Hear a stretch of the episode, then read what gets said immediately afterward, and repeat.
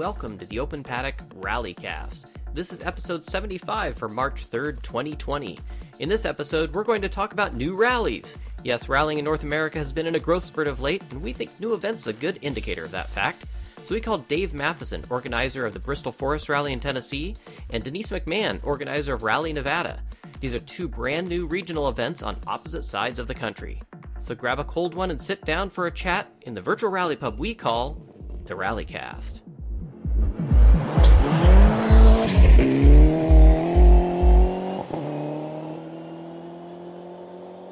Well, I'm your host, Mike Shaw, and I'm joined as usual by my co host, a man who spent his entire weekend playing with model trains, Ian Holmes. Ian, how are you doing this evening? I'm doing great, Mike. It's uh, it's good to be here. Yeah, I, I would normally, I would normal, I wouldn't normally talk about my other hobbies, particularly the model model railway one. But apart from the fact that I was at this, sh- I was at the show at the weekend, Mm-hmm. and members of the rally community turned up. I mean, there are there there I was working, displaying, working away on my layout, and uh, you remember you remember Bob Nielsen back in the Rally America days. If you had uh, Bob was the man who did your licenses and all all the media permits.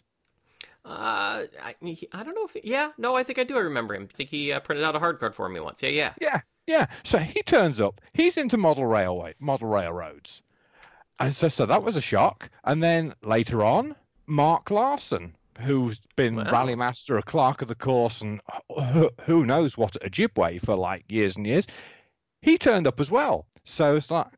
So there are model railroaders in the rally community. I mean, as you know, I'm already got a uh, co-drive with AJ Rossiter Exactly. because he's a model railroad enthusiast. So if I can just abuse my position as a co-host of the show and say, if there's anybody, any rally drivers out on the East Coast do who are going to planning on running NEFA next year, call me. Who happens to also be into model trains? Exactly, you know, because yeah, it's something to talk about on long transits. there you go. And, and there's definitely some long ones in New England. So there, there you go. There you go. Yeah.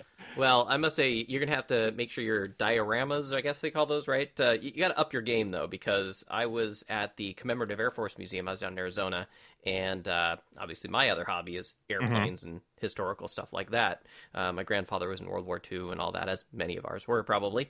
But uh, anyways, they had some of these like depictions of like gun emplacements and airplane runways from like World War One era looking and things like this. These models that are super detailed, and yeah, dude, I y- you got to make sure you get up to that next level because some of these are really damn Uh-huh. good. cool. It's it's a it's a fascinating. It's all all model making is a fascinating hobby when you when you get into it, and it's and I think there is a little bit of crossover. For, especially for co-drivers because co-drivers have to be like detail oriented in getting everything right with the pace notes and preparations and everything Yes, it's Um, definitely very much uh, all about technical. I think people that are Yeah. into rallying are technical people. That's why we see people that are also engineers, people that are me like me, like IT people. Um, you just people that are just very technical minded seem to be a lot of the ones we find in the sport. That's Yeah. my two cents, anyway. hmm yeah we can agree on that one All right. Well, before we move on to our first guest, uh, Dave Matheson, there's one last thing I wanted to say, and uh, it, it's about us hitting a pretty big milestone. You probably saw it on social media, but uh, we have our first official sponsor for Open Paddock. You know, it, it, it's funny because I mean, I I didn't really seek out a sponsor, but it takes a lot of time, effort, and actual money to uh, do these podcasts and to have hosting for our website and for the hosting for the podcast. You know, um, they don't give you just unlimited gigabytes for free uh, for this kind of thing, and uh, so yeah, it all adds up. And you know, our good friend Mitch Meadows uh, from Melee Design Media or, or Melee Design Firm, which also has Melee Media, he just reached out and said, "Hey, do you guys need some help?" And I'm like, "Please." it, it takes a lot out of my savings. Uh, and uh, no, he, he was very just forthright. He's like, "You know what? No requirements. I want you guys to just keep doing what you're doing, and whatever we can do to help you do great stuff. You know, the stickers that we came out with, and uh, we'll be having those at some events uh, to give out that was him and his contact that helped uh, bring those about and just yeah they're just great people over at melee design firms not only they make pretty cool products right but they just want to support the sport and there was no requirements i didn't i didn't even have to come on here and thank them but I'm Uh-huh. going to because it's cool. So Uh-huh. thank you very much to Mitch uh, and to Melee uh, Design Firm because they're just really cool people. If you don't follow them already, uh, please do because they post all kinds of rally stuff. And they, again, they just they're they're headlong into the sport when they found out about it and just head over heels. And well, we've got a podcast about it, I guess, uh, a couple episodes ago. So uh, check that out. So Cool, cool guy. Yeah. So we, so we don't have to do a little voiceover that says "Open Paddock Rallycast is brought to you by Melee Design Firm." nope, Oh, no nope. requirements like that at all. Uh, Oh, well. But I may thank them from time to time just uh, because I want to. But there's no strings attached at all, which is really cool. Again, Yeah. it's just about keep making cool content. We want to support that so you can keep doing it, and uh, so my wife doesn't get mad at me for uh, taking out of our savings to run these uh, websites. Anyway, It is. It's it's cool. You know, it's like in the past five years, the pa- since I started uh, joined you on the on the rallycast, it's come on in leaps and bounds. It's a totally different show to what it was five years ago, and Mitch believes in what we're doing, and that's great. So thanks, Mitch. We have a beer, and we are raising it to you. there we go. Well, actually, I've got gin, but uh, Oh. close enough. I got an adult beverage. There we go. All right. Cheers to you, Mitch, and uh, Melee Design Firm. Thank you very much. All right. Without further ado, uh, we got to call up our first guest, Dave Matheson, and we'll talk about the new Bristol Forest Rally in Tennessee.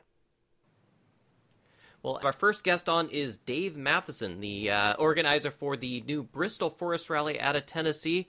Dave, welcome to the Open Paddock Rallycast. Your first time being on. How you doing, man? I'm doing great. Thanks for having me. Uh, it's uh, it's an honor to be here talking to talking to you guys. Well, you know, we just call this our virtual rally pub. You know, it's all about just kicking back and relaxing and uh, just talking all things rally, man. Yeah, I'm excited to do that. I'm ready. Yeah, Well, and, and now to get ready, that's right, because it is a pub slash bar. Because I actually I don't have just a beer here. I, I went a little bit different. I'm uh, I broke out the uh, Rogue Spruce Gin, which uh, Rogue Brewery you might know of them. They also have a distillery out here out west, and uh, they make this spruce gin that's got a really good uh, taste of juniper and and kind of this. It, it, when if you smell it, it smells like you're in Central Oregon where all the uh, pine trees are and things like that. And just it always Oh, just takes me. amazing. Yeah, it's freaking delicious. And then on top of that, I was just down in Arizona visiting some family, and my grandmother has these wonderful lemon and tangelo trees, and um, I had some fresh lemons I took home, and I just put a little thin slice of lemon in here, so it gives a little bit of citrus with this wonderful kind of woodsy thing kind of going with it, and it's freaking delicious. So I, there you go. So Rogue that's Spruce Gin with a slice of lemon, freaking awesome. Anyways, on to you guys. What's your uh, drink of choice tonight? Uh, well, I'm maybe fighting off the coronavirus right now, so I thought I'd double up and go with a Corona Extra There you Uh, go. and see if I it. could drive off Corona with Corona. We'll see how that goes. you know, two negatives, you know, make a positive, right? Yeah, cancel thought. cancel it out. yeah, that, and that's what I meant by my comment. I'm doing the exact opposite. I'm drinking a skunk currently. Um, so I like skunky beer though, and I didn't even put a lime in it this time. So yeah, I'm going full Corona Extra Mexi beer, skunky beer. Wait, and well, WRC Mexico's next week, so you know, Yeah, that was go. yeah, absolutely. I thought about that when I picked it. nice, love it, Yeah. love it. All right, Ian, what do you got, bud?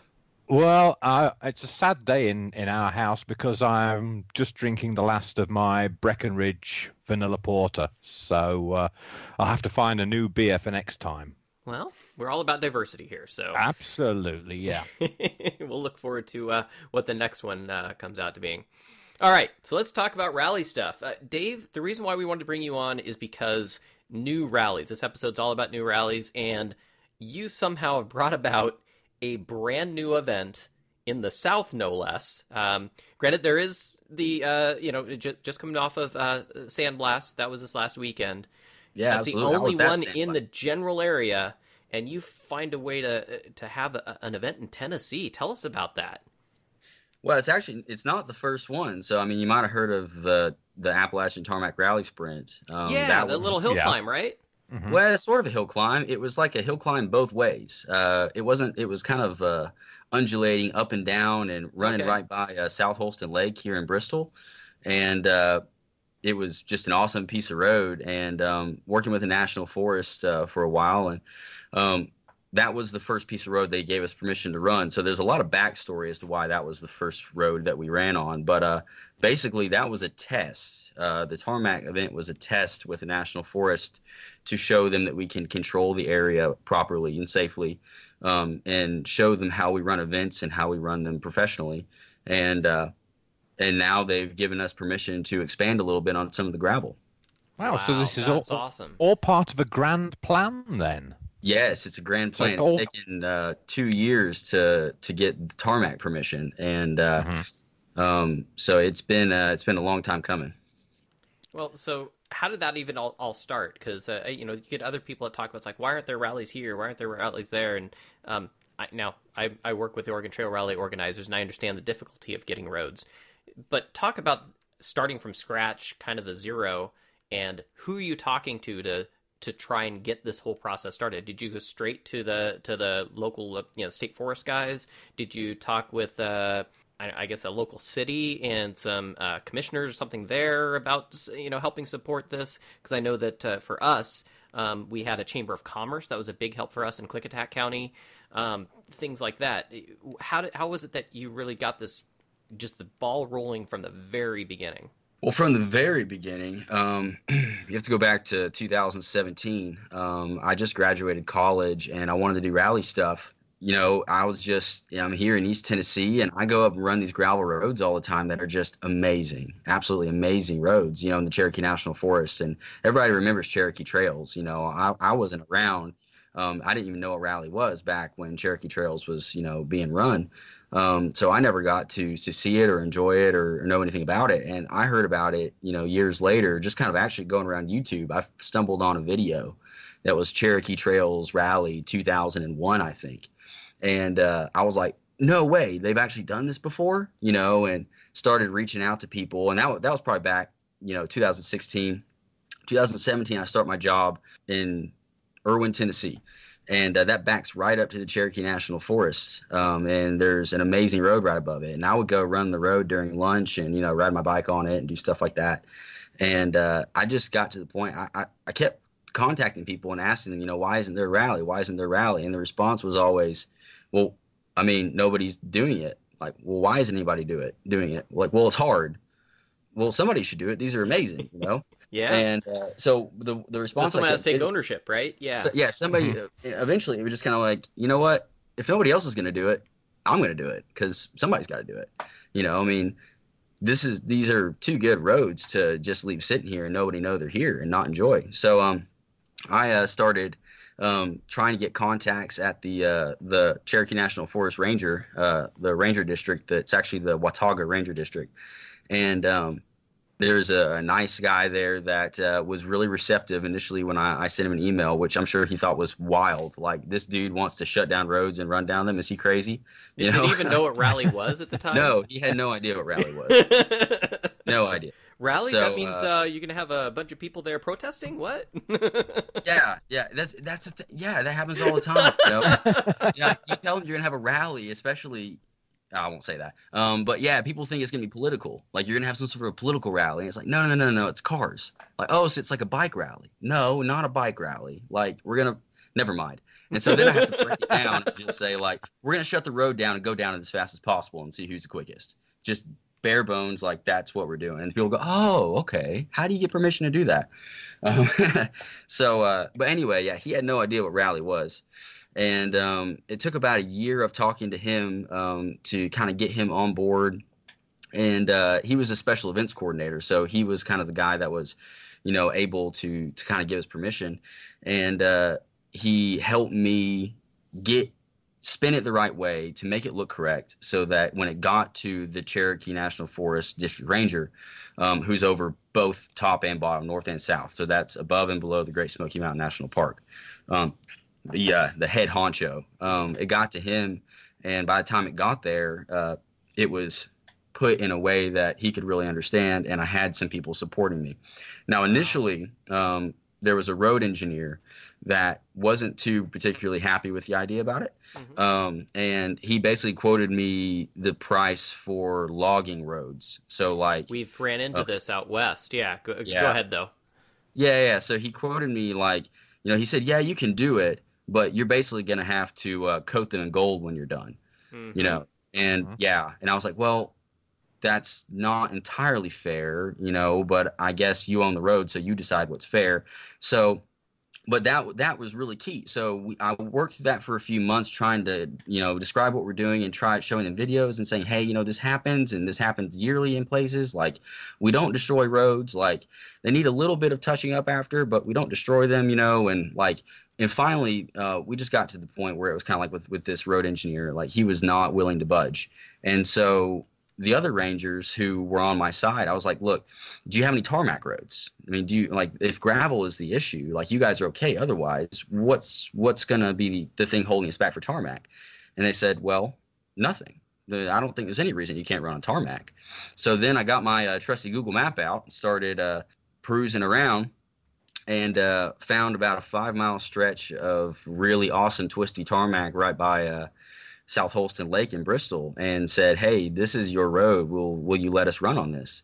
And they said, "Yeah, submit a proposal." I submitted a proposal, and um, at this point, I'd already gone through all of the stuff, telling them about our safety, our insurance, um, how we run events, how we you know monitor all the drivers, and how we control spectators, and all this stuff. So they knew what we were doing.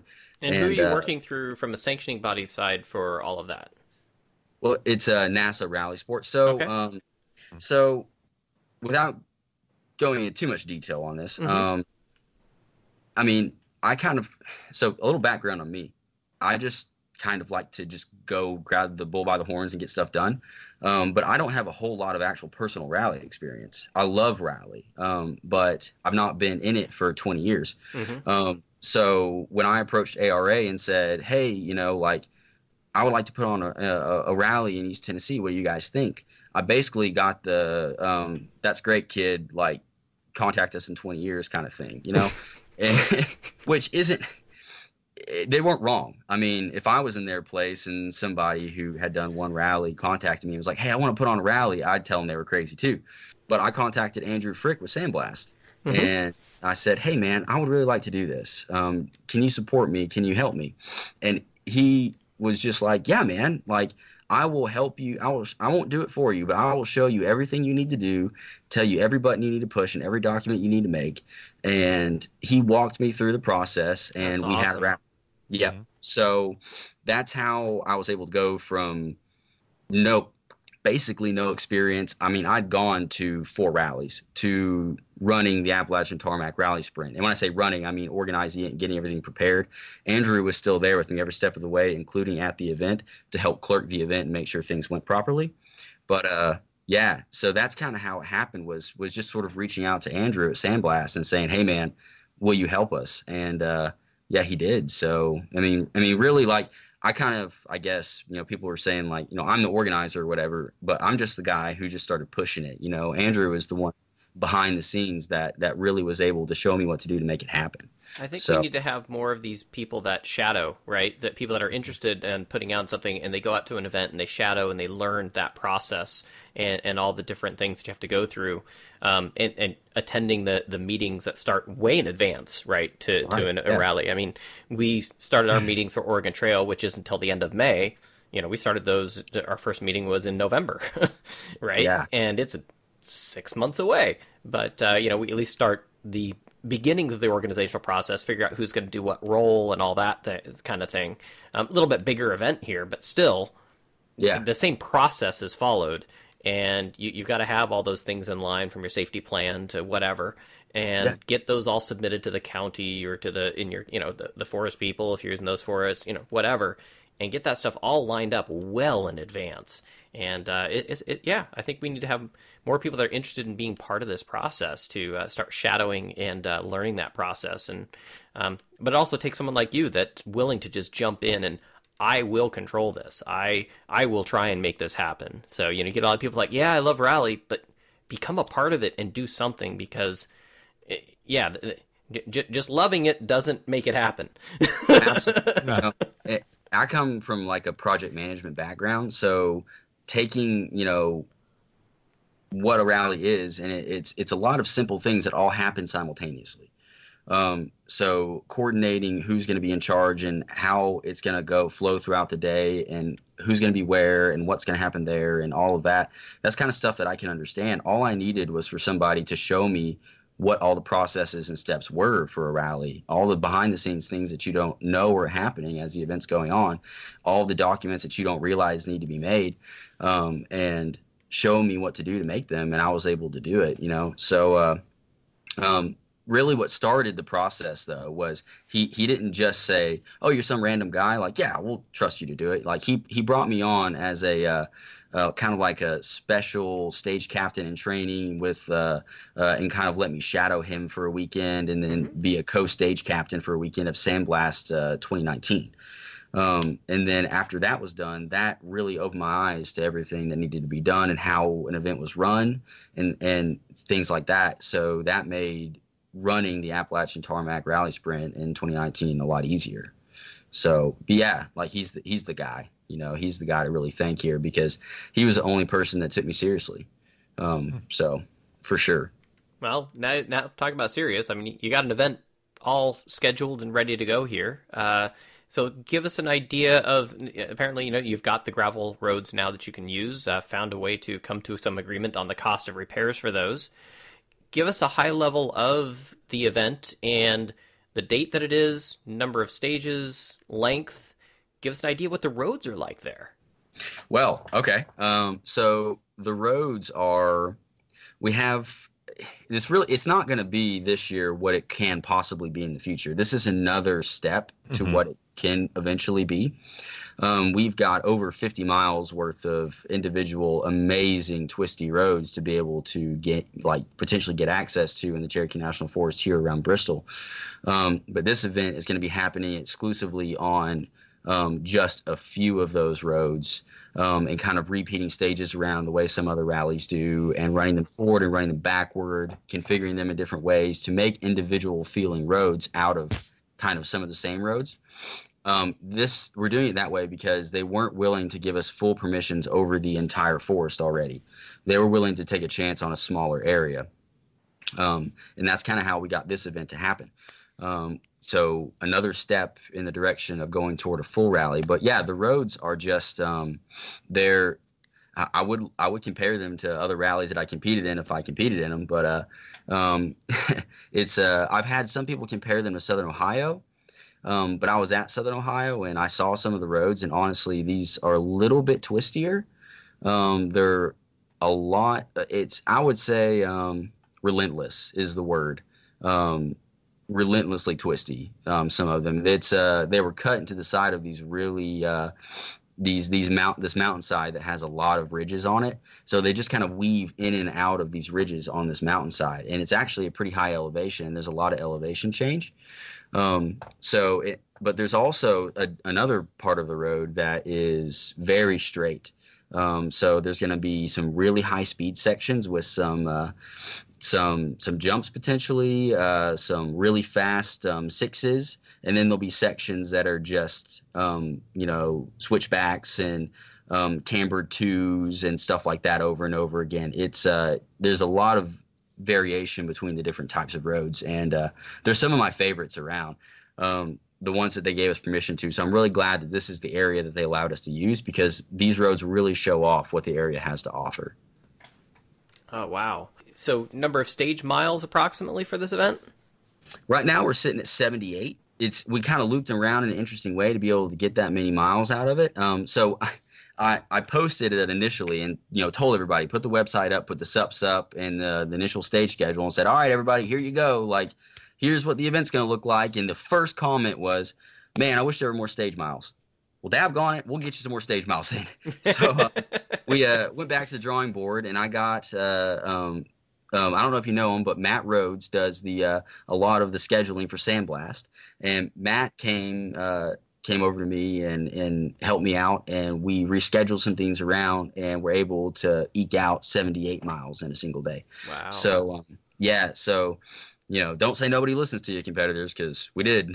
Um, yeah so uh, 78 miles is you know we loop around quite a bit to to get that but it's gonna be uh it's gonna be really fun um, it's gonna be a long day we it's probably gonna start about 8 a.m and it well, it's going to start about 8 a.m. and it's going to last till I don't know, probably eight at night. So Nice. a full a full day of rally for sure. That is brilliant. So, uh, next thing I, I'm wondering about is like, okay, what about uh, the community side of it? One thing we talk about with rallying quite a bit is, you know, how much of a, a boon this can be for uh, the small communities that we tend to go into, and you know, you're renting hotel rooms, you're uh, you got your service park in there, you're doing food, things like that. So, where's going to be the uh, service park and uh, stuff like that to help uh, kind of support the region? Well, the service park is still kind of in flux right now. We have Okay. a general area we're looking at, um, and we still haven't been able to get in full permission for it yet. So um, the transit miles and exactly the times and everything are still up for uh, for potentially changing. Um, but as far as the community is concerned, this is a little bit different scenario. Um, you might or might not have heard of Bristol Motor Speedway. Maybe a little bit. So, uh, when you tell them that you're like Bristol Chamber of Commerce that you're going to bring in, you know, certain amount of rally competitors that are going to bring a certain amount of crew and you know there'll be uh, you know a certain amount of volunteers. You tell them those high and low numbers they say that's great. We're going to fill up that stadium with 160,000 people a couple times this year. So cool you know it's basically what they say so we're in a little bit different situation um, here in Bristol because uh, of there being such a large motorsport event that already Yeah. happens. Plus, there's also the NHRA comes to town. right, right. Yeah, so the town itself uh, is you know you know they they benefit from Bristol Motor Speedway. For sure. Um, the the speedway is not in the business of giving people space. Yeah, I was wondering about Uh, that. Okay. Yeah, so I've already approached them about that. Um, we're working on it, um, but there's no promises yet that we're going to be at Bristol Motor Speedway. They Oh, definitely gotcha. did not have the opinion of we have all this empty space, you can use it, even though they do.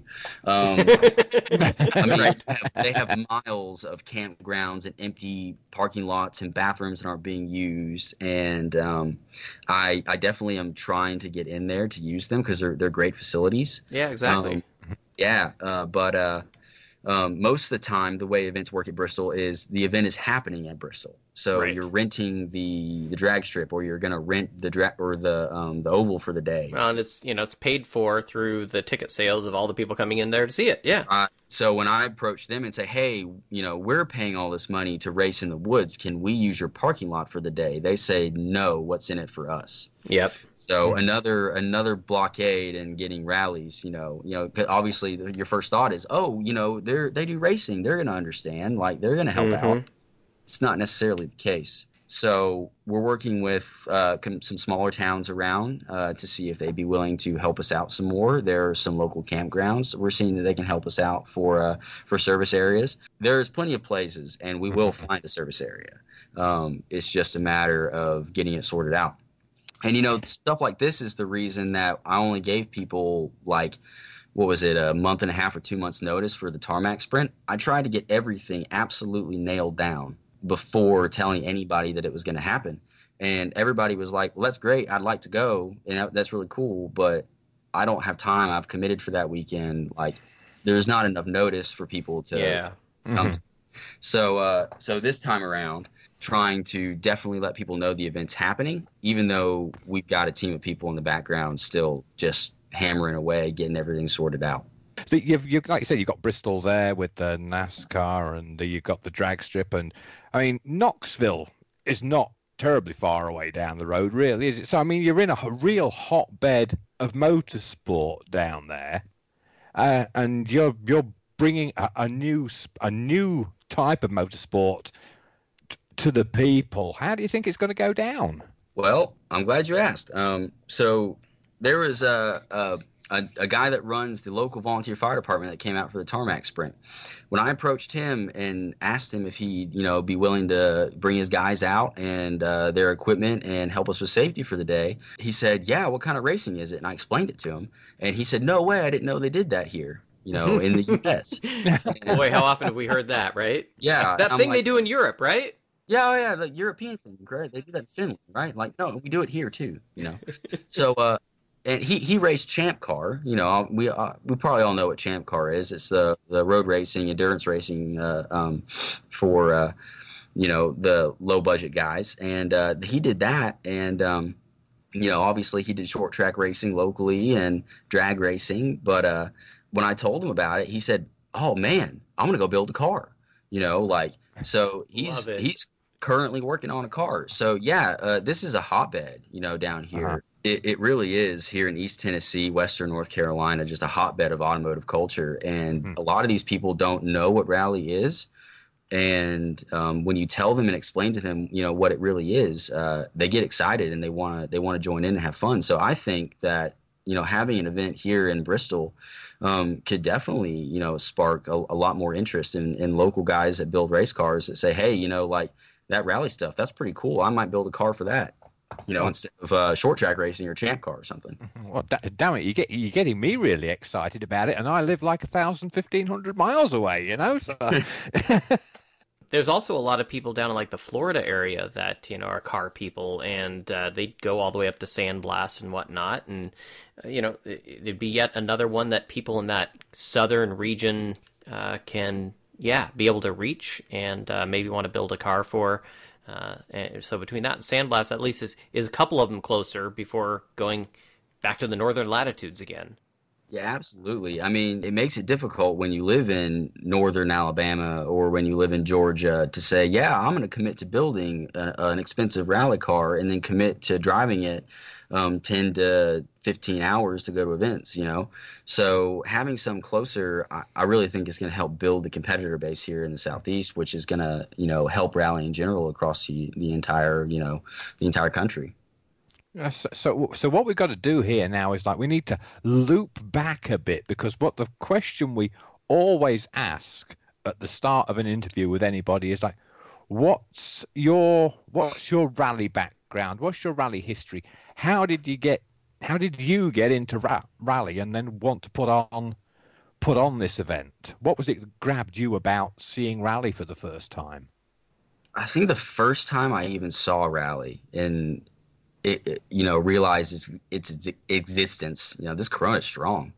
Um, it's, uh, it's uh, the virus. It's the virus. Yes, yes, probably. Yeah, that's what I meant was the coronavirus. Yeah, of course. um, anyway, so I was probably uh, a senior in high school, and I would see uh, I would stay up really late to watch the uh, the replays of uh, W. I don't even remember what channel it came on. That was back when we still had cable. um, and uh, I'd wa- I'd stay up and watch the WRC replays, and I didn't even you know know where to find any of the content, so it was like watching it live. Mm-hmm. And um, they'd play it at like 11 o'clock or 12 o'clock at night though so i'd have to stay up really late to be able to watch it. Um, and then they do a rerun at like 6 a.m so i'd have to stay up late or get up early one or the other. That's the, my first experience seeing rally. And then uh, went off to college um, and uh, went to University of Tennessee and met some guys when I was doing an internship in Asheville. They were into they were into rally, and you know I, I'd liked it ever since I saw it, and I didn't know what the sanctioning bodies were. I didn't. Again, I was one of those people that didn't know what happened in the U.S. I was just like, wow, you know, it's cool. It'd be cool if we to see it, but I thought it was only in Europe. So these guys that I met at my internship in Asheville, um, they were like, you know, we're into rally too. Like we should go to these events, and I was like, well, what events? Like, oh, well, Sandblast. Uh, we're all going to go to Sandblast. Okay, cool. So uh, I loaded up with uh, um, my friend, and we went down to Sandblast to volunteer in 2014. We drove we drove in way too late, barely made the volunteer meeting. Uh, went to our hotel, slept for a couple hours, and then met up with uh, everybody for our stage crew um, at like 5:30 in the morning at the local high school. Um, nice. Took took my bug eye out to the uh, um, out to the stages through the sand. Uh, I was flinging it around, thinking I was a rally driver, um, and uh, and stood the, around. The privileges of being a volunteer, being able to drive on the road, right? Yeah, absolutely. Uh, that's one of the fun things about being a volunteer. But yeah, so we drove the stage, and then we got parked out there, and we sat out there all day long with our with our sandwiches and um, waited for the cars to come by, and we saw them all come by twice and that was that was all it took. Ever since then like rally was the only the only motorsport for me. Like that was it. Like that's all i really wanted to do. And uh, yeah i mean it wasn't all that long ago though 2014 we went to uh to sandblast. And then um, a couple years later our friend uh, you might have heard of him nick bragg. Yeah he drives an audi. He had just picked up his uh his uh, coupe quattro and he let us borrow it. Um, i don't know why I think he thought it might break and he wanted us to break it. I don't know. But uh, we went and raced at Sandblast in 2016. Um, we actually finished. We did every stage and finished and didn't crash and the car didn't break. And it was absolutely amazing. It was the best experience ever. And, And, did you uh, co-drive or drive? both? Oh, so you guys kind of switched. Yeah, we kind of switched around a little bit. Yeah. Um, he drove the morning and I drove the afternoon. Uh, By the Mm. time I got in it, it was overheat. It was overheated, and well, not overheated, but the, the MSD ignition had gotten hot, so it was Mhm. cutting out, and it wasn't. yeah, it's an wasn't running Audi. anymore. Yeah, it's an Audi. I mean, it was running. I mean, it was running on five cylinders, you know. But um, but yeah. Uh, so finished that event, and it was absolutely amazing. And I've been, um, and I mean that was 2016, and so 2017 was when I started contacting the National Forest. You know, so um, my rally history is not super long, um, but I don't know. Like I said, I just take the bull by the horns, I guess, and go after something when you want to see it get done. Oh yeah, you've come up a long way in like no time at all. That that that's that's amazing. I mean, respect to you for like getting all this done in such a short time. I appreciate it. Well, so again, this rally is coming up. Uh, what dates? May The race, the race day is May 16th. May sixteenth. Okay, so Yep. yeah, May sixteenth.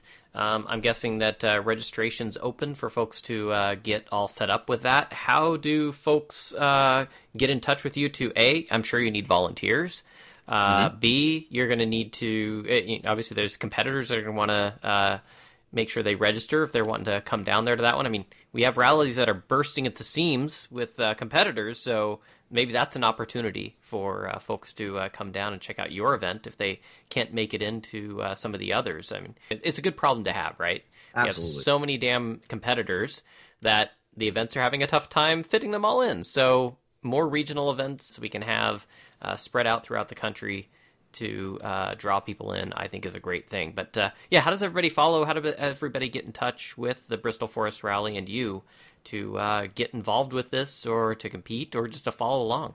So we have a website. It's uh, pretty simple. It's bristolforestrally.com. Um, it is forests with an S. That's on purpose. There are multiple different um, forests that we're Mhm. going to be rallying in, so um, it's not a typo. Um, but it can throw people off sometimes. But uh, it's bristolforestrally.com. Um, there's a competitor page and a volunteer page. Um, from either of those pages, uh, it's pretty easy to follow the links. And you know, if you want to volunteer, um, follow the links that say to volunteer. If you want to compete, follow the links to uh, um, to sign up. It's all through the NASA RallySport.com uh, you know page. So all of the my my.nasarallysport.com stuff. So when you set up your your login, your profile, that's how you go in and you sign up to volunteer, or you can sign up to to compete and all that stuff. Um, so I mean, it's uh, it's all it's all pretty straightforward and pretty simple. The uh, the process is, is pretty easy, and when you get in and sign up, um, I see you sign up, and I'll approve you, and you'll get on the uh, the entry list on uh, NASARallysport.com. Awesome, awesome. And then, of course, for folks that want to follow the action, I'm sure you guys have uh, got some social media and all that, and uh, some folks will be uh, trying to take some pictures and things and, and show off what's going on for the weekend, right? Yeah, sure. So I mean, we've got Facebook and Instagram. Um, so both of them, if you just search Bristol Forest Rally, um, those are pretty easy to find. Um, try to uh, interact with people as much as possible and uh, talk to people. And um, I'm pretty open to uh, to messaging on on Facebook, but you can also email me. My contact is. Uh, um, is there on the Bristol Forest Rally website? Um, you can you can send me a direct email if you want. Awesome. Okay, so I've so I've just liked the Bristol Forest Rally page on Facebook, anyway. So All right, so it was easy to find. Good, yep, easy to find. excellent. So, so there was there was one last thing I just wanted to wanted to ask you, and uh, there was um, we've seen some pretty shocking pictures on the news this morning of tornadoes in Tennessee. This wasn't anywhere in your area, was it? No, it wasn't anywhere in this East Tennessee area, um, but definitely keep all those people in Middle Tennessee in your prayers because um, uh, I know a lot of people that live in Nashville, and uh, um, uh, a friend of mine happened to be here. Um, here in East Tennessee, just got here uh, a couple days ago and uh, was visiting family, and the tornado went right by his apartment. Oh, so wow. um, yeah, his the area where he hangs out all the time, and it kind of destroyed everything. So uh, I mean, you know, he's he was really lucky, uh, really blessed that he was here. But um, you know, definitely keep all those people in your prayers. And, and it's not just Nashville either. There was another uh, another tornado that came that touched down, I believe, a little bit east of uh, Nashville, and um, I saw, I think earlier there were still quite a few people um, unaccounted for from that. So definitely, uh, definitely keep all those people in Tennessee in your prayers. Yeah, it's definitely some scary stuff. Uh, Mother Nature, wow, yeah, yeah, it doesn't be brutal, lot, but in, in Tennessee, but when it does, um, you know, it's uh, it's never good. Mm-hmm. Yeah, understood, understood. Well, uh, uh, on a brighter note, though, new event. We're super excited. Uh, th- this rally is going to be something special, I think, and uh, really looking forward to uh, a number of folks uh, turning out to give these people that are going to be observing from the from the Forest Service and whatnot to you know show them a a good time, how awesome the rally community is, and that you know we, we pick up and, and clean up and do all the things we're supposed to do so that way you have uh, that many more roads you can use uh, for the next time that you run this yeah absolutely and i just you know um, would like to for everybody to keep in mind you know this event is also um, another step toward getting us back to being able to fully use all the roads in the cherokee national forest that stretch all the way from the tip of east tennessee tip of northeast tennessee all the way to chattanooga um, wow. so yeah, so uh, the same people who give me permissions to run here are the same people who give permissions in the entire forest. So supporting this event is going to be crucial to getting us, um, you know, permissions to create new events potentially in Chattanooga, and then as the Cherokee National Forest allows us to run, that also opens potential doors in Nantahala and uh, even in Chattahoochee. So, um, you know, those national forests, they talk to each other. They, you know, if one is doing something, then the other can look at what they're doing and say, hey, that, that could potentially work here too. Um, so, you know, these events, uh, just like with the tarmac sprint, um, the tarmac sprint was awesome. We all had a fantastic time and it was a great event on its own. And everybody after it was over was just like, hey, you know, you got to do this again next year. So that's the plan. We're going to do it again in the fall. Um, awesome. But. Yeah. So, but that event was the reason that we can do this event. Just like this event can potentially be the reason that there's another Cherokee Trails or Chattahoochee. So everybody keep that in mind when you're considering, you know, this event and and the future of rally in the southeast. Wow, I'm really excited for the future of rally in your area now, for sure. Well, I am too. I'm I'm hoping that there's some other uh, some other people that live maybe further south that are saying that listen to this and go, oh man, I didn't know maybe that you know creating a rally could be done like you know I should contact somebody and maybe they're the, going to be the ones that bring back Cherokee Trails or maybe they're the ones that are going to bring back Chattahoochee. You know, so uh, you know we just get the ball rolling and we see where it goes. Hopefully it picks up steam. Well, awesome. we just need a few more Dave Mathesons out there to uh, help create these events because man, you've yeah you've steamrolled this, you've got this going Super excited for you. Uh, any last things you want to say before we let you go? Uh, I guess just say a shout out to Sandblast. I just got back. Um, and uh, it, what what a great event again this year. Um, it was amazing. The roads were amazing, um, and we just had a, a, fantastic time. You know, it's February and it's 55 degrees and sunny, and we're all outside in short sleeves and having a great time. You know, and slinging sand all day. Um, it was uh, it was you know a great time. So uh, thanks to, to Andrew and thanks to NASA for putting that thing on every year. Ah, definitely. And uh, our man Johnny was out there. He's a guy that uh, helps with the registration for that event and uh, goes out and volunteers. And uh, he's yeah, he was definitely on the ground there, and it didn't look like it rutted up as bad as uh, some other years. We didn't have the slot fest of last year, so it looked like it was a really good year this year for yes. for Sandblast. So everybody mm-hmm. sounded like they had a really good time. Yeah, the roads were in great shape. We had some uh, some some interesting things happen to us during the day, but we finished, and that's all that matters. So sweet. Yep. All right. Well, we will talk to you after this uh, inaugural event of the Bristol Forest Rally and uh, see how it went. Because uh, again, we find it super exciting to have a new event uh, added to the calendar, um, and, and especially in your region all right, folks, make sure you sign up and come down and uh, join this awesome rally in the Tennessee area. We are excited to bring our second guest on. This is Denise McMahon, and uh, I believe it's her husband, Pat, who are both the organizers for the Rally Nevada, a brand new event over on in the Southwest. Uh, it's a regional event this year, but uh, we're all excited to hear about it. So, Denise, welcome to the Open Paddock Rallycast. Well, thank you. Thank you for having us. Well, first thing we want to know is, uh, you know, a little bit of background because you've been organizing events for many years down in that area, haven't you? Uh, yeah, too many to count. Shows how old I am.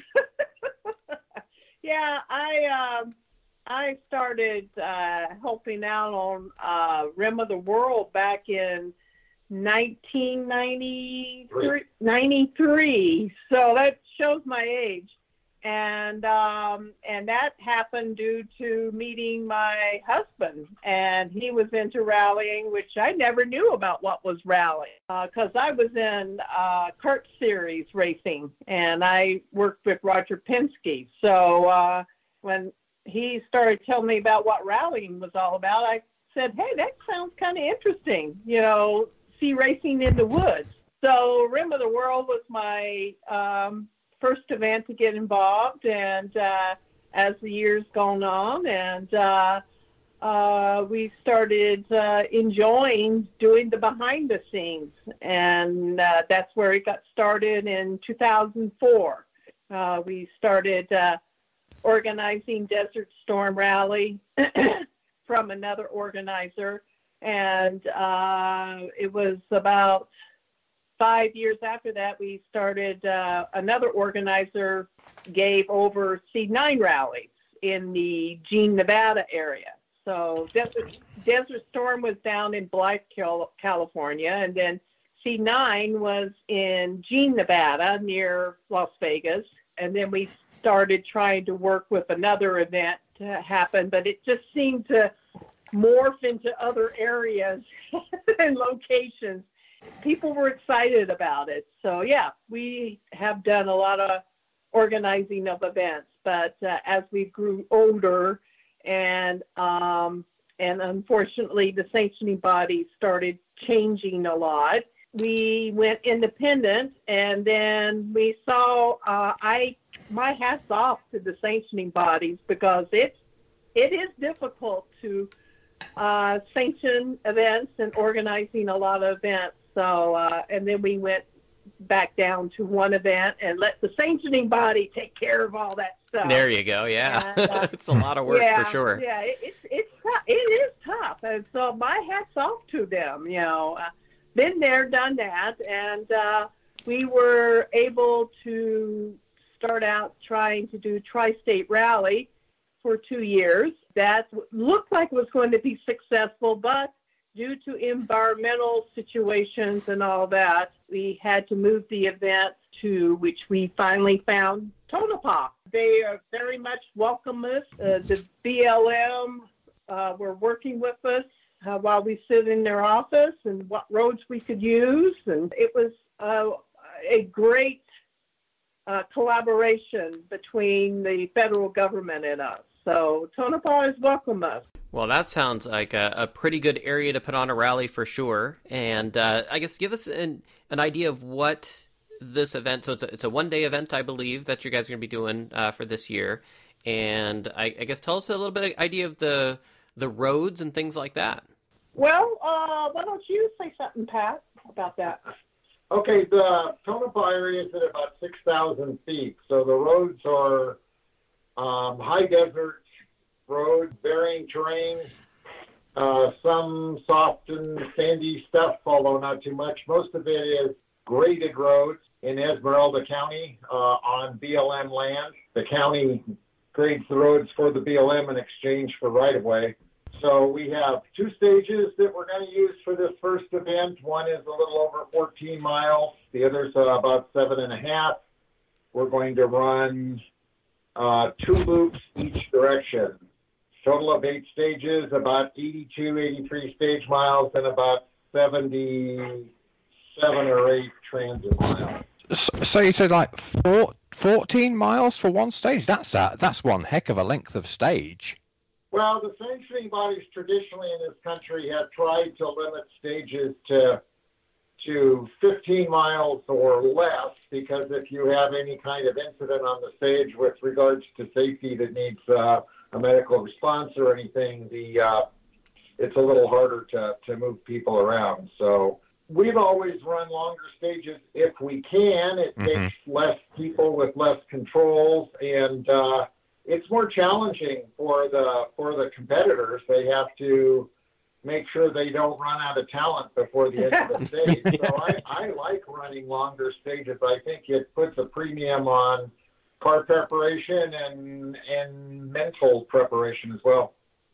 Yeah, I, Yeah. I agree. I mean, I think I, I I prefer longer stages myself as well, and I know a lot of people, a lot of other competitors that I know, we do like the longer stages. And when when uh, the the uh, length of stage got cut back here in Minnesota on a Ojibwe on several sta- stages over the years, it's like we're we're always a little bit disappointed that uh, the stages aren't aren't as long as they used to be. Yeah, it, it's difficult from an organizer point of view because we're not fixed venue motorsports and rallying. So you know, you you kind of take what's available to you and and do the best you can with it. And over time, those things do change. You know, I we've done events in the past where they paved part of a stage. Uh, or or there was uh, encroachment of the public that made it un, you know potentially unsafe to keep using it. So you do have to kind of uh, be aware of, of things that might require you to alter your original plan from year to year, even if you're using the same piece of road or the same roads on the event. it, it, it is difficult, you know, but at the same time, it it uh, you don't have to have so many control workers, you know, and uh, since this is going to be more of a loop, uh, I think that's what a lot of competitors like. They and uh, so we were able to find stages that can work together where that can happen, and we're very uh, glad that we were able to find an area where that can that will happen.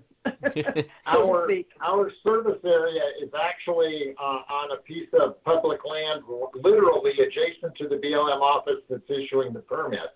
And one of the stages starts and finishes at the end of that piece of road. So it's literally just a few feet from the service area through the MTC and, and to the ATC and start controls to, to do the stage. And in the other stage, start and finish is uh, less than two and a half miles from the service area. So the, those starts and finishes will be will be close to town. The um, the drawback of that is both the roads go kind of southwest from the town of Tonopah, and we have about a 17 mile transit out in the desert between the, the two stages at the other end. 17 miles. that's nothing. you should see some of the transits out there. Yeah, that's nothing. we'll take 17 miles. That's all good. Well, that's what I thought. Anytime you put on an event that has less transit miles than stage miles, as an organizer, it's a great victory. So Agreed. we'll That's Agreed. for certain. Yeah. So yeah, it, it's at the town of Tonopah is a unique town. Uh, it is a mining town. It will take you actually back in time, kind of like in the old west. You will you will notice that when you go drive through Highway 95, which is the the highway that actually starts in Las Vegas, and it'll take you all the way up to Tonopah. So, yeah, it's uh, it's a unique experience, and um, like I said uh, in our press release, Area 51 is about 100 miles away. Uh, if you want to go, if you want to go to Rachel, yeah, you can go see if you want to see if you want to find aliens. You know, Of course, 100 miles isn't very far if you're in a craft that can go 50,000 miles an hour or whatever it is they can do. yeah. So uh, we yeah. welcome their entry. I'm just not sure how we tech them. I love it. yeah. So there's uh, uniqueness there. Also, there is the Mizpah Hotel. Mizpah Hotel actually is just got a hold of me and they would like to be part of the event. Mizpah Hotel was actually on the Travel Channel, oh, about a couple years ago, about the ghost. And so if you want to stay in the Mizpah Hotel and find the lady with the red dress, you know, uh, which a lot of people say they have found her, you know, hanging around in the hallways and you hear certain uh, types of sounds, stay there. And we will have a group sales rate for that too. Awesome. Yeah, So- complete with ghosts and aliens. It'll Ghost be- and it'll be aliens. Quite an event. That should be an event in itself. oh, you're just definitely going to have to have some of your control workers dressing up. sure. I think that would be fun as hell. Actually, we did have someone who did that one year at Desert Storm. Uh, uh, Pat, you could probably tell that better than me. Well, part of the story requires a couple of beers and and some uh, stuff that you can't uh, publish. Or, but uh, she dressed up as a scantily clad giant bumblebee. Uh, was some that was not was not one of our normal uh, crew, but it was entertaining to say the least. Let's just say the competitors enjoyed it. Right. ah, you got to have a little bit of fun with it. Why not? Not, not the promotion we wanted to do for the event. But Yeah, well, Vegas isn't too far away, so yeah. While, while, while you while you've been chatting away, I've been uh, look I've been googling uh, Tonopah and uh, the area, and I'm trying to get a feel for what the what the rally's going to be like. What's the uh, what's the um, conditions of the roads going the the roads going to be like? I mean, it all looks like a high mountain desert from what I'm seeing from these Yeah, pictures. the roads, the, the stages are pretty quick. Um, the longer stage is, is actually a county road that goes from Tonopah uh, southwest toward toward Silver Peak, and it's it's traveled by locals at, at times and whatnot, and it's going to be pretty quick. It uh, the stage will not go all the way through. It it cuts into some some foothills and makes kind of a uh, hill climb type of finish, and but where the road slows down and tightens, but the uh, the, the the condition of the road is, is very good. Oh God, it's excellent. You know, uh, an ordinary, let's say, low line Buick, you know, could drive that road. You know, that's how good it is. You know. The other the other stage is a stage that um, actually was referred to us by the outdoor planner at uh, at the BLM. Her name's Allie Bettinger. It was a road that's sometimes used by some of the off-road teams, and it's not rough. It's a little bit different in character, but it's not a county road, and it doesn't appear on the on the local maps per se as as a throughfare. So we named the stage after her. We called it Allie. It seemed appropriate. Well, it sounds like you have a pretty good relationship with the BLM for this, which is something that we find phenomenal because finding roads is always so difficult. So, uh, how was it you're able to make that connection and uh, get this event kicked off? Well, actually, I will have to give the the hats off to Snore, Southern Nevada Off Road Association. Uh, we were we were work, going to work their event in Caliente. Uh, unfortunately, uh, we had we had to pull out in volunteering that weekend, but the people at Snore were the ones who were telling us, "Hey, uh, we were looking to move since Tri-State had to go away, unfortunately, Relocate. relocate. I, I guess that's the best word of saying it. And they said Tonopah. You know, they those people over there are very good. They they work with off-road racers, and if a BLM office will work with off-road, definitely they're going to work with rally organizations. So uh, we went there and uh, contacted them and uh, oh God, they have been phenomenal, you know, in in working with us. And uh, there are more roads out there. It's not just the two roads. Uh, we can expand the event whenever we are able to.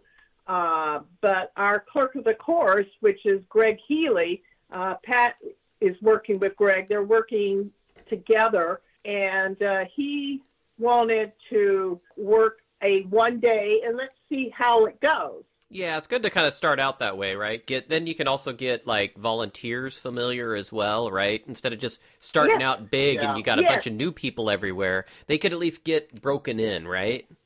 Yeah, you want to break it in first. And, and at first, I was kind of reluctant.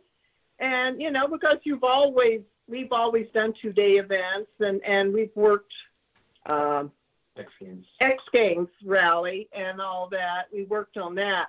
At first, like I said, I was reluctant, but as time went on and I thought about it and sat around and thought about it, I thought, you know what? He might have something going there. And so uh, it now, after getting some of the things done, we kind of went, you know, this might turn out to be pretty good. we uh, we were somewhat reluctant because while these uh, I'm real proud of the roads we're using, they are not the best roads that we were proposing to use for the event. There's some even better roads a little further south that we were going to use on day two, but uh, I guess we'll save those for next year. You were you were talking about getting the BLM. I I have a little background on that. Denise and I lived in Southern California for a long time before we moved to Nevada a couple years ago. But almost everything in the Southwest is is federal government land controlled by the BLM. So we have done events in several states with uh, with BLM permits. You know, we know the protocols pretty well, so we have a, a fairly good resume with, with the BLM. And so when we went to Tonopah, they they were very very cooperative. We actually had a couple other false starts in Nevada. We were looking at doing an event in Pahrump and an event in Caliente. It just wasn't the best option at the end of the day. So we ended up in Tonopah, and we're we're looking forward to it. So is this event uh, part of the California Rally Series as well? Uh, no, not at this time. We're just with the ARA uh, Western Region Championship and also with the uh, the Southwest Rally Cup Series, which uh, we are we haven't announced it yet. Uh, I've told a couple of competitors who are actually getting their cars ready or trucks ready uh, for this event. Even though it's not in April, they, they hope that their cars will will not break before, but they want to enter Rally Nevada and uh, support it. Uh, and the, there is going to be some monetary prizes for the event, and it won't be a small amount. It'll be a, a substantial amount that's coming by a sponsor of ours. So the Southwest Rally Cup Series is going to be giving that out to overall racers and also probably the first place guys in each of the classes. Wow, it's not. Oh. It's been, yeah, it's been a long time. I think because we've uh, heard of any monetary uh, winnings from from a rally event. So that sounds pretty darn good. Well, other than you know, there's been you know where groups have gotten together and kind of pooled money, but uh, sponsor paid. That's awesome. Yeah, we were thinking that, uh, and it, it it's unofficial, but it'll be close to three thousand dollars. Nice. You know, Yeah, you, Whoa. you don't often hear rally and cash in the same sentence. yeah. No. well, outgoing, not incoming. Yeah, it's a it's a one way flow. It doesn't work well for the competitors or the organizers. That's for certain. Oh, bye. Oh, you you did mention there that the um the event isn't in April. It will be November 7th, and that'll be right after SEMA. If SEMA happens, I, I've not heard that it's not going to happen, but I've been hearing a little talk that uh, it may or may not. I don't know. is this more based on the Corona thing, where just all kinds of events are saying that they're postponing, or is It's virus fears. Yes, Gotcha. the Okay. virus Yep. fears, but I'm sure by that time we will have that under control. But uh, but yeah, we don't know yet. But it, it's right after SEMA, and uh, that's the time when we've done Seed Nine rounds. I was just going to say that's where Seed 9 was always really popular. Folks would go to SEMA and then go just straight from there into doing the rally. Absolutely, They can still do that. It's just a little bit it's just further. a little bit further out. Tonopah is uh, a little over two hours north of Vegas. In fact, if you go from Vegas to Tonopah, you go right through Pahrump, where we were looking at having an event. But uh, there's there's some nice roads in the desert, so we'll be happy to show them to anyone. Yeah, it's only two hours. probably closer to two and a half, but it's not super far. You may say Tonopah is the middle midpoint between Reno and Las Vegas on Highway 95. Well, if you've never had to transit uh, Ojibwe, because yeah, there, there's some transits that are not too far from that. Uh, at least when you're Oh. doing uh, th- from the initial start all the way back in uh, Detroit Lakes and heading all the way out to where uh, some of the stages are on the first day, it's a bit of a drive. Yeah, sixty miles. Uh, yeah. So, um, so in the desert, you know, this like side by sides are popular. Are are you planning on m- making making room for side by sides to uh to Oh compete? yeah, absolutely. You know, I, I'm one of those that uh, actually kind of got that going. Uh, you know, at rallying. I I'm not going to say I was the you know pat me on the back, but a long time ago I was talking to Rally America at that time. I said you actually should allow side by sides in. They, they you have put them in the back. You know, don't have them intertwined with the rally cars. Uh, I know another event does that, and if that works for them, great. But side by sides, uh, they will actually up your entries uh, if that helps organizers, and uh, they actually do bring some excitement in. So yeah, we are looking at having side by sides. Uh, I know that one gentleman wants to come and do the event, so uh, we may have maybe one to three side by sides coming. So yeah, I hope that they do because that will probably be the la- I think will be the last event for the Western Region Championship on November seventh. So um, correct me if I'm wrong, but uh, that will be getting their last point. Think I think you're right because because yours would be the one after Tour de Forest. Yeah, absolutely. So One yeah, of the challenges of, of uh, allowing side by sides is uh, the the legality in terms of registering them for street use varies from state to state. Exactly. And, Yeah. uh, That's why we can't do them in Oregon.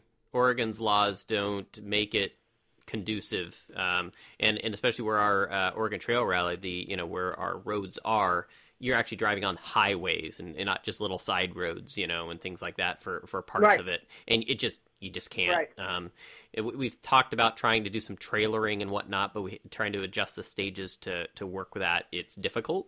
Um, so to to for, to get them stage miles they could run in a timely fashion. But other events have done it. Uh, Tour de Forest actually, uh, when they were a national event a couple years ago, uh, they were able to do it, uh, but it did require right. trailering uh, of a car. Mhm. Uh, right. Rally but- Colorado has done it as well. Uh, For Rally Nevada, one of the stages would require trailering, um, and the other would not. Although the trailering is only on that 2.5 mile transit, and I'm trying to work around that. Uh, the interesting thing is, is that the transit roads in the town of Tonopah and the town itself is in Nye County. Um, Yeah.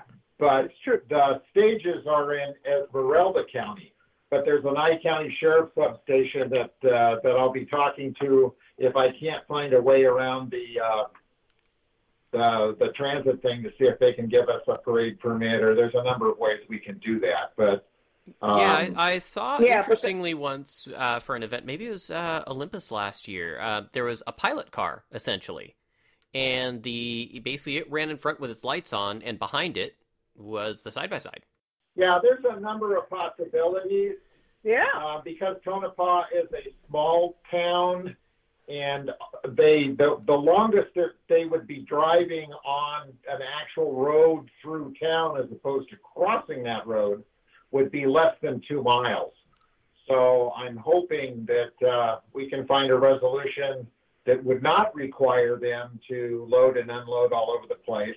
Yeah. Um, Mhm. but we have places for that to happen on the transits should that be the best solution. So we'll be okay one way or another. yeah, because side by sides in the state of Nevada are everywhere, and Mhm. so I think Mhm. the law enforcement is a little more lax because in, even in Utah they uh, and Arizona they allow more side by sides. Actually, here in Mesquite, in the city limits, that's all you see is side by sides everywhere on the city streets, you know, and they're allowed on certain streets. And uh, also the golf carts, too. But, uh, Can you imagine having an ac- having an accident with uh, a golf cart? Oh God! but uh, yeah, they're allowed on the streets here in the city limits. So uh, so yeah, state of Nevada is a little more lax on it, but uh, we'll we'll see what the law enforcement will allow us to do on that. But yes, we will have side by sides. All right, so you guys are going to have Excellent. cars, you're going to have side by sides, you've got hotels with ghosts in them, you've got aliens nearby. Um, I'm expecting to see trophies that have something that uh, has to do with either either the old west like Spurs, or it's going to have to have an alien on it or something. I don't know. I think it's gonna you're gonna have to come up with something pretty cool. But see. depends on your class. there we Oh, go. Depends on your class. could- I like or it. it could be, or, or it could be clowns because there's actually a motel that's very, very famous. It's actually uh, world famous. I didn't know that. Uh, it's called the Clown Motel. Uh, actually, every room has a theme of a clown. Oh boy, yeah. clowns That, that now, if you want to scare people, you've got them truly Yeah, terrified there now. you go. Perfect. Can you imagine Have them sleep with to that. After- You know, we don't sleep during rallies anyways, so I don't know if it really matters no, too no. much, but. All right, so, So you uh, can have ghosts in one and clowns in another. oh my! perfectly terrifying. yeah. Uh, all right, so Rally Nevada is coming up in November. What what date again? November seventh. November 7th. All right. So remember that date, November 7th, coming up, Rally Nevada. And how does everybody uh, get uh, hooked up with this rally, uh, such as following it uh, when they go to register and all that stuff? Um, I'm guessing registration's all Well- through ARA. Yes, through ARA, and uh, if it's your only event for ARA, you could get a single uh, event license. Um, if that's your only one, hopefully not, you'll do other events throughout the Southwest. Follow us on Facebook. Uh, the website will be updated, and uh, follow us there, and um, uh, and Twitter. So yeah. Awesome. And uh, volunteers. Uh, volunteers are going to need to sign up as well. I'm guessing, obviously, it's a little early yet. Absolutely. with the That's- November event to uh, yeah. register for that. But where's the uh, registration for volunteers going to be? Is that going to be just all on your Uh, website? Well, the old Mike Jabot website, rallydata.com. Awesome. Okay, so uh, we'll make sure we get that stuff posted up uh, once registration starts opening up for it. But uh, excited to have uh, another new event, some new roads uh, where people have to take bra- create brand new notes and all that stuff.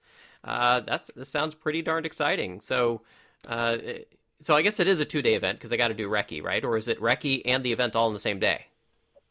Well, it's kind of a little bit of both. We're going to do something different. Um, we're going to have, we're not having notes, so we have a two pass recce. The first pass is going to be Friday evening, and the second pass will be Saturday morning. And, and I'm going to try and do something I've always wanted to do but never done, and that's have the competitors actually be able to recce the stages they're going to run at night with the recce at night. So the roads will look more like what they'll actually see them at speed.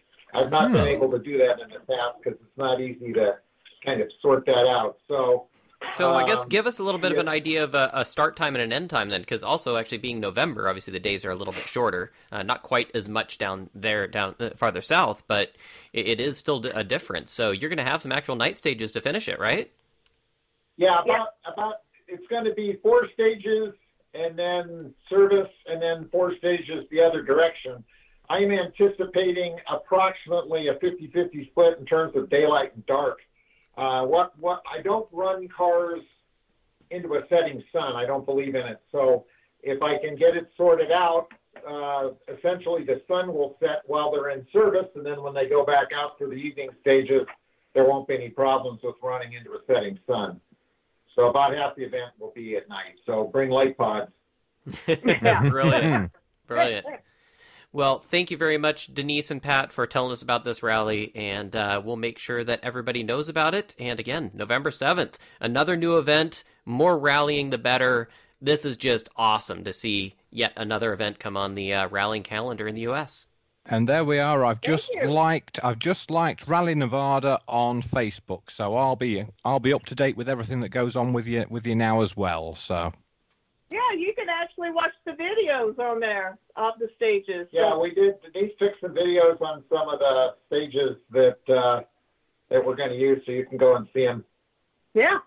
Awesome stuff. All right. Well, thank you again, and uh, we look forward to Rally Nevada this November.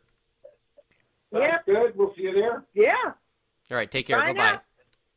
Bye bye. Well, thank you again to Denise McMahon and Dave Matheson for talking to us about these new awesome rallies. But speaking of new things, Ian, uh, you've got some cool new Goodwood stuff. Man, there's a lot of stuff going on when it comes to rallying Goodwood lately. It is. It's fant- It's going to be a fantastic year at Goodwood this year for for rally. So uh, yes, uh, at the members' meeting in in like about three weeks from now, we are going to have a uh, rally sprint on the Saturday night and on the Sunday morning, and uh, the uh, they've been giving out information in dribs and drabs for the, since like September, but now we're getting concrete details coming out. So we know that your drinking buddy Petter Solberg is going to be driving Richard Burns' 2000 Rally GB winning Subaru Impreza. Nice. Yeah, Emanuele Pirro is going to drive a uh, Ferrari 308 GTB. So that's not really a rally car, but it'll probably smoke up the track a bit. So uh, Jimmy McRae is going to be competing in his uh, Vauxhall Chevette HSR, which is uh, another great rally car from uh, when I was growing up. And uh, 14 time WRC stage winner Kalle Grundel is going to be in the Ford RS200. Ooh. Ooh, Group B yeah. RS200. Awesome. The RS200, yeah. So uh, we know that um, another uh, Nicky Grist is is going to be there, and American Le Mans Series champion Guy Smith is going to be dri- taking part in this event as well. He's not a rally driver, but but drivers from all around the world come to Goodwood events because they love them. So, and that we've got a list of cars that are going to be competing. Uh, There's still negotiations with drivers because this actually sits in a little gap in the WRC calendar.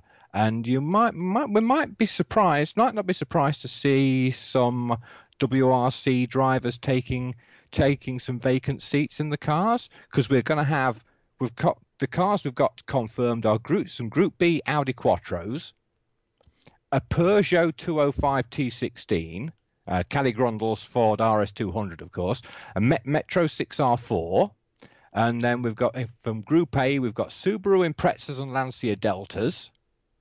And from Group Four, we do we do have a Lancia Stratos confirmed. Nice. So that's going to be pretty awesome. And then WRC spec cars, we've got uh, Colin McRae's Ford Focus. So there's going to be some pretty fantastic historic rally machine rally machinery on on display there, and uh, I shall do my very best to uh, get some video out on Open Paddock when that happens. Sweet. That sounds awesome. Awesome stuff. And I guess there's uh, one other little update uh, that you had here is something about uh, transatlantic land. Yeah, let me get my tongue back. The transatlantic Irish rally stuff. Just- yeah, you, uh, you remember last year with uh, with uh, Sarah McFadden, we we had this thing going where whatever event I wherever I finished in class in an event, she did she ended up doing the same in a, in her rally in her class. So uh, if I if I told you that the last rally I was in was Namaji, which was cancelled by with snow, what do you think happened to her rally, which was the Limerick Motor Club Forest Rally last weekend? Got iced out. It got cancelled with snow, exactly. Yeah. So uh, it's it's scary and it's crazy. But uh, this weekend she's competing in a hometown rally in the Mayo stages, so hopefully that doesn't get called off. But if she has a good good finish in that rally, then I'm going to have to match it or better it. There you go. Got to have goals. Got to have goals, yeah, goals for the coming season. Yes, indeed. Well, and one last thing I was going to mention is uh, our friends over at Dirtfish, and really our good friend Colin Clark, who's been on the show. They've got another podcast. So if you listen to us, you probably like podcasts that deal with rally stuff. And I want to do a shout out to the new show they're calling Spinning the Line. And what really makes this one special for me is it's not only Colin Clark, but it's got George Donaldson and Lisa O'Sullivan. Um, and those three, along with, unfortunately, they don't have Bex Williams, but with Bex, this was this core group of people that were the WRC live radio. Um, and Amir Penland eventually came on as well, uh, and whatnot. Uh, and of course, David Evans, their you know the reporter, uh, is definitely there um, as part of this show. But anyways, for those of us that back in the day would follow that WRC live radio up all hours of the night, following what was going on on Twitter, we actually used to have a hashtag. It was like WRC live Twitterati, because um, you know back then there was the whole thing with the um, Illuminati thing, right? And we were kind of doing Yeah. a play on words with that, and uh, that's back in what 2010, 2011, something like that, and actually maybe even a little before that. But we were all just very avid followers of what was going on, and um, it's great to see that crew back together because when WRC Live Radio got dropped by All Live and went to straight video. We didn't hear from Lisa. We didn't hear from uh, Colin as much, who's just at stage ends, and uh, George Donaldson, who was a former team manager um, and and whatnot. You know, he's got so much experience, and uh, he's also a, a funny, funny guy, and and a great person to have on the show. So look it up. It's called the uh, called Spinning the Line, and uh, yeah, it, it's a great uh, podcast to listen to for WRC based rallying stuff. So excited to see that. There we go. Well, again, we'd like to say a massive thank you to all of you who listen to us, and of course to Melee Design Firm, as we mentioned at the beginning of the show, for uh, giving us some backing. That is pretty cool, and we are uh, uh, super happy to have that extra support. Remember, if you like what we're doing on this show, give us a follow, give us a like, leave us a brief comment. Comments are huge; they definitely up our ranking when it comes to like iTunes and things like that. So, uh, if you haven't done that yet, please just a little something. Doesn't have to be super special, but uh, say, hey, this this podcast here, it's pretty cool you should watch it or listen to it or whatever. Uh, that would be a big help. And of course, you can tell your smart speaker to play the Open Paddock Rallycast as well. So all that new technology stuff. And uh, that's right, Spotify, another place. So kind of a little bit everywhere. Anyways, thank you all for listening. I'm your host, Mike Shaw. Remember to keep it shiny side up and don't cut.